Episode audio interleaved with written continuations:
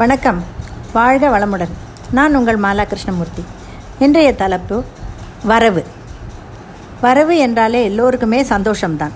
நம்முடைய குழந்தையின் வரவு நம்மை எப்படியெல்லாம் சந்தோஷப்பட வைத்தது பெருமிதம் கொள்ள வைத்தது. அந்த பிஞ்சு சிசுவின் வரவால் பிரிந்த சொந்தங்கள் கூட ஓடி வருவார்கள். தாத்தா பாட்டியோ கேட்கவே வேண்டாம். தங்கள் பேர குழந்தை என்னும் போது இரட்டிப்பு மகிழ்ச்சி தான் நகை துணிமணி தின்பண்டங்கள் பரிசுகள் என்று எத்தனையோ வரவுகள் உண்டு. எல்லாம் மன மகிழ்ச்சி தரக்கூடியது தான் பொதுவாக வரவு என்பது நம் சம்பாத்தியத்தை தான் குறிக்கிறது. ஓரிடம் தனிலே நிலையில்லா உலகினிலே உருண்டோடிடும் பணம் காசுகள் உருவமான பொழுது. பணக்காரன் ஒருவன் தன் பணத்தை எல்லாம் சேமித்து சேமித்து வைத்தான். வயதாகியது. கூடவே வியாதிகளும் வந்தது. ஒரு நாள் போய் சேர்ந்து விட்டான். அவனுக்கு என்று எந்த சொந்தமும் இல்லை பிள்ளைகளும் இல்லை. அவனுடைய உற்ற தோழன் ஒருவனிடம் தான் இறந்த பிறகு தன்னுடைய பணத்தை எல்லாம் ஏதாவது பெரிய கட்டிடத்தின் மாடியில் இருந்து பறக்கவிட சொன்னான். நண்பனும் அவனுடைய தோழனின் விருப்பப்படி பணத்தை எல்லாம் பறக்க விட்டான். இது அண்மையில் உண்மையில் நடந்த சம்பவமே. அப்போது இது நாள் வரை கஷ்டப்பட்டு சம்பாதித்து சேமித்த பணம் என்பது யூஸ்லெஸ் தானே. இருக்கும் வரை பணம் தேவைதான். என்றாலும் இறந்த பிறகு ஒரு பைசா கூட நம்மோடு வரு வரப்போவதில்லை. நாம் எடுத்து போக முடியாது என்பது தான் உண்மை.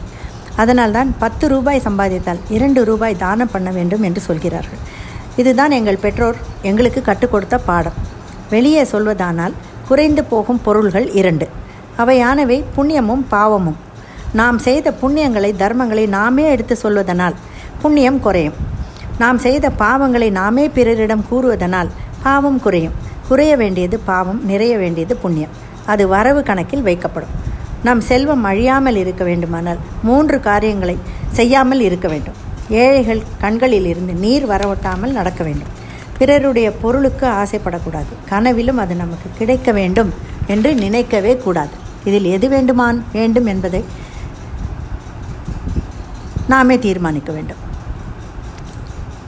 நியாயமில்லாத எந்த பொருளையும் நியாயமில்லாத வழியில் எந்த பொருளையும் ஈட்டக்கூடாது.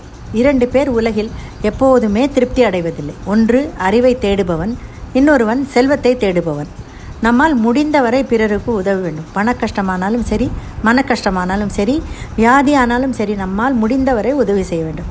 வேறு ஒன்றுமில்லையானாலும் ஆறுதலாக ஒரு வார்த்தை உற்சாகமூட்டும் ஒரு சொல் கூட சமயத்தில் எவ்வளவோ சாதிக்கும். இப்படி செய்வதால் உதவி பெறுபவர்கள் மட்டும் இல்லாமல் உதவும் நமக்கும் மன நிறைவு தரும். வசதி உள்ளவர்களால் தான் பண உதவி செய்து புண்ணியம் பெற முடியும். நாம் என்ன செய்யலாம் என்று மற்றவர்கள் எண்ணக்கூடாது. சரீரத்தால் மற்றவர்களுக்கு உதவுவது பெரிய புண்ணியமே. தேவை என்ற ஒன்றை ஏற்படுத்தி கொண்டு விட்டோமையானால் அப்புறம் அதை பூர்த்தி செய்து கொள்ள ஓயாத பிரயாசைப்படுகிறோம். இது திருப்திக்கும் சாந்திக்கும் பங்கம்தான். போதும் என்ற மனமே பொன்னான திருப்தியை தருவது. பாமா விஜயம் படத்தில் குழந்தைகள் எல்லாம் பாடும் பாடும் பாட்டு ஒன்று நினைக்கு வருது வரவு எட்டனா? வரவு எட்டனா? செலவு பத்தனா? அதிகம் ரெண்டனா? கடைசியில் துண்டனா? துந்தனா துந்தனா வரவுக்கு மேல் செலவு செய்தால் துன்பம் தான் மெஞ்சும் என்பதை இந்த பாட்டும் நமக்கு சொல்லித் தருகிறது. வரவுக்குள் செலவு செய்பவன் தான் புத்திசாலி. ஊர் பெருமைக்கு கடன் வாங்கி பிறகு கட்ட முடியாமல் தவிக்கும் பல குடும்பங்களை நாம் பார்த்திருக்கிறோம்.